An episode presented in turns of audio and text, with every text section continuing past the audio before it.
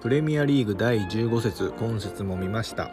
えーイギリスの方は、えークリスマスの25日が終わった26日からボクシングデーということでまああのクリスマスも働いていたようなその労働階級の方とかが、まあ、仕事を忘れて、まあ、楽しめるような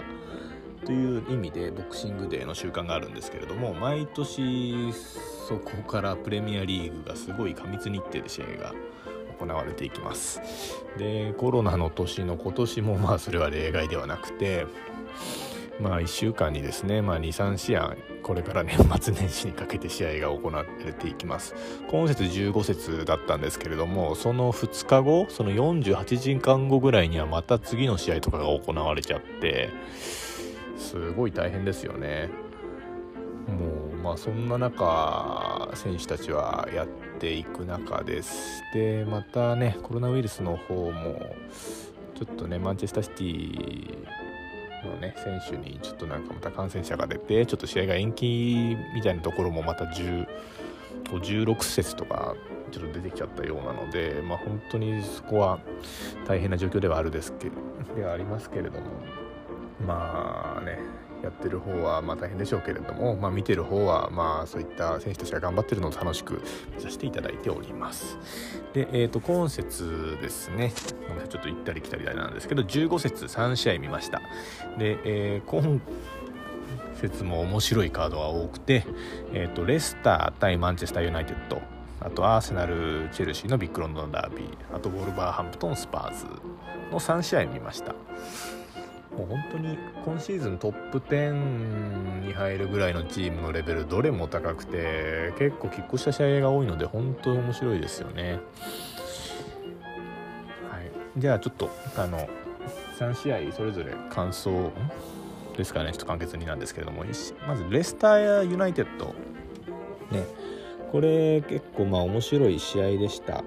で、えーまあ、どっちもその前線からプレッシングかけてそれに対してカウンターを打ち合うような試合展開だったんですけれども試合としてはユナイテッドがまあ先行してレスターが追いつくってのが2回ありましたね。結果は2対2です。でユナイテッドが点取るんですけれどもレスターは本当に5分10分ぐらいですぐ追いついちゃうので、まあ、ユナイテッドのリード時間が短くてだからその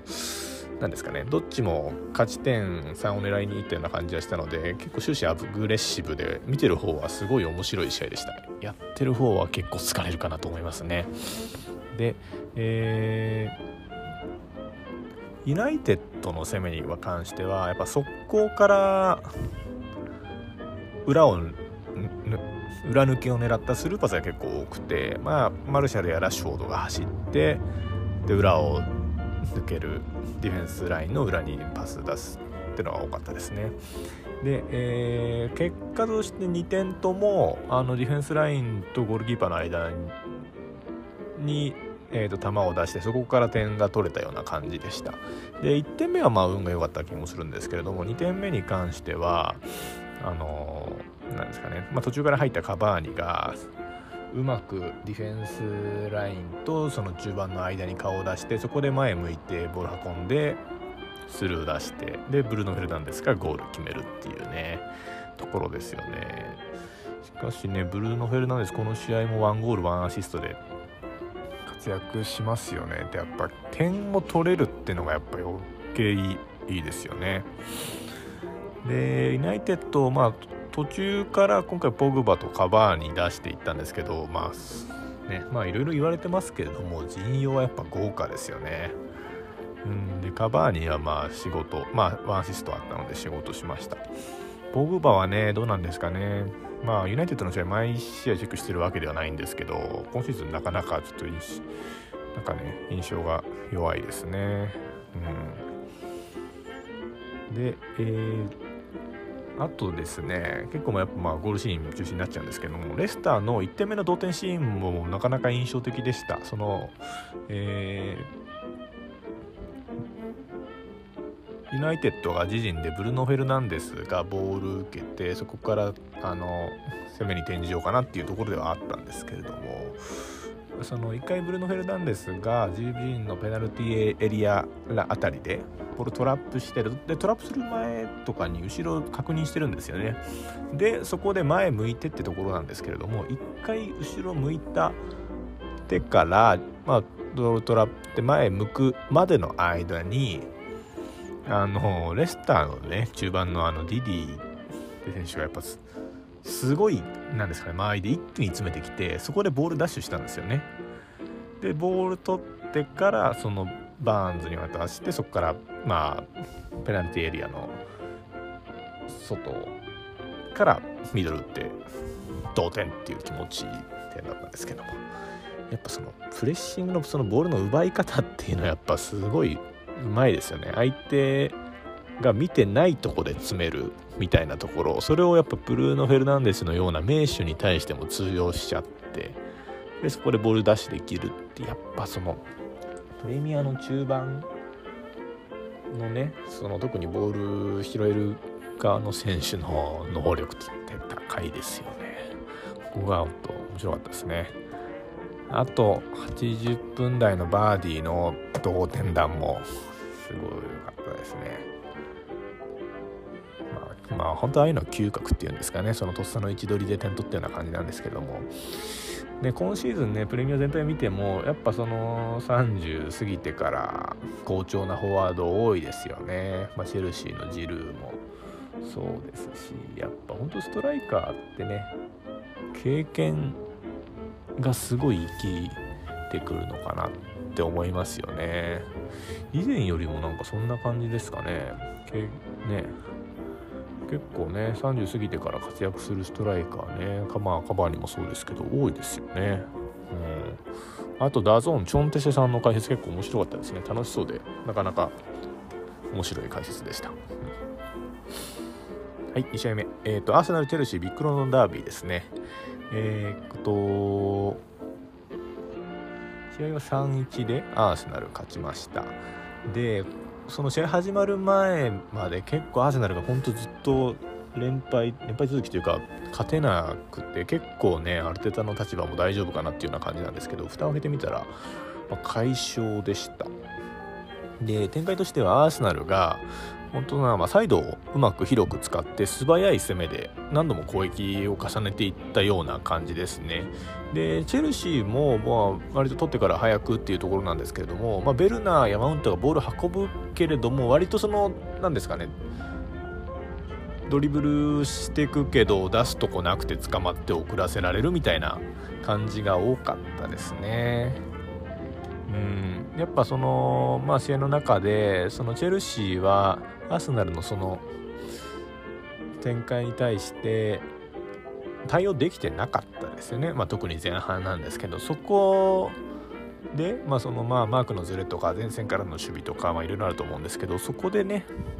結構アーセナルもテンポよくテンポよく点取れたので、まあ、あれがあると結構決まっちゃいますよね。ねまあ、アーセナルね復調してほしいですね、まあ、なかなか面白い試合でした。今季やっぱねこっちの方がねその優勢じゃないかみたいなところが割と負けたりとかが全然多いので本当そういった意味では面白いですよね。追い込まれたチームが勝つみたいなのもなんか多いような気がしてます。はい3試合目はウォルバーハンプトン対スパーズですね。でえ、ー、とまあ前今シーズン全試合は全然チェックできてないんですけれどもスパーズの試合は割と見てましてまあ面白く見れてるんですけれども。でも僕が見た中ではスパーズの3バック使った試合は今回初めて見ました。今シーズンですね。で結構スパーズそのメンバー固定ででやってるんですけれどもその今回はセンターバックにダビンソン・サンチェスと,、えーと、右のウィングバックにはドハーティですね。あと右のインサイドハーフウィンクスも久しぶりに出てましたね。でその辺りちょっと追っかけてみようかなと思ったんですけどまあうんまあちょっと一戦だけではそんなに大きな印象はなくて。でウィンクスね久しぶりに見たけどまあなんだろう。割とそのポジション取りを気にしながらプレーしていたようにね、気にしますね。もうスパーズも今シーズンからホイビアがもうセンターバックの前といいますか、あの位置取りでも完全にもうチームの中心といるの中でその中でどうねポジション取ってみたいなところでいろいろ考えながらウィンクスをやってたんじゃないかなと思いますね。で、えーと、オルバハンプトンは、えーとね、ラウル・ヒメネス欠場だったんですけれども、まあ、トラオレ、まあ、存在感ありましたね。本当にあのがたいは面白いですよね。で、試合は、まあ、前半1分にスパーズがエンドンベルのゴールで先制してもうそのままねずっと90分ぐらいまで行くのかなと思ったんですけど最後にねコーナーから追いつかれて1-1のドローっていうような感じでしたね。まあ、モリーノの方はもう後半ぐらいからもう全あの試合を終わらせに行くような感じので考えてたと思うんですけどもまあなかなかねうまくいかないですね。というわけで今節第15節の感想でした。でまたね16節はそのミッドウィークでねもうまた試合があるので、まあ、どんどん試合を見てまたそのいった感想も上げていければなと思います今回もご清聴ありがとうございました。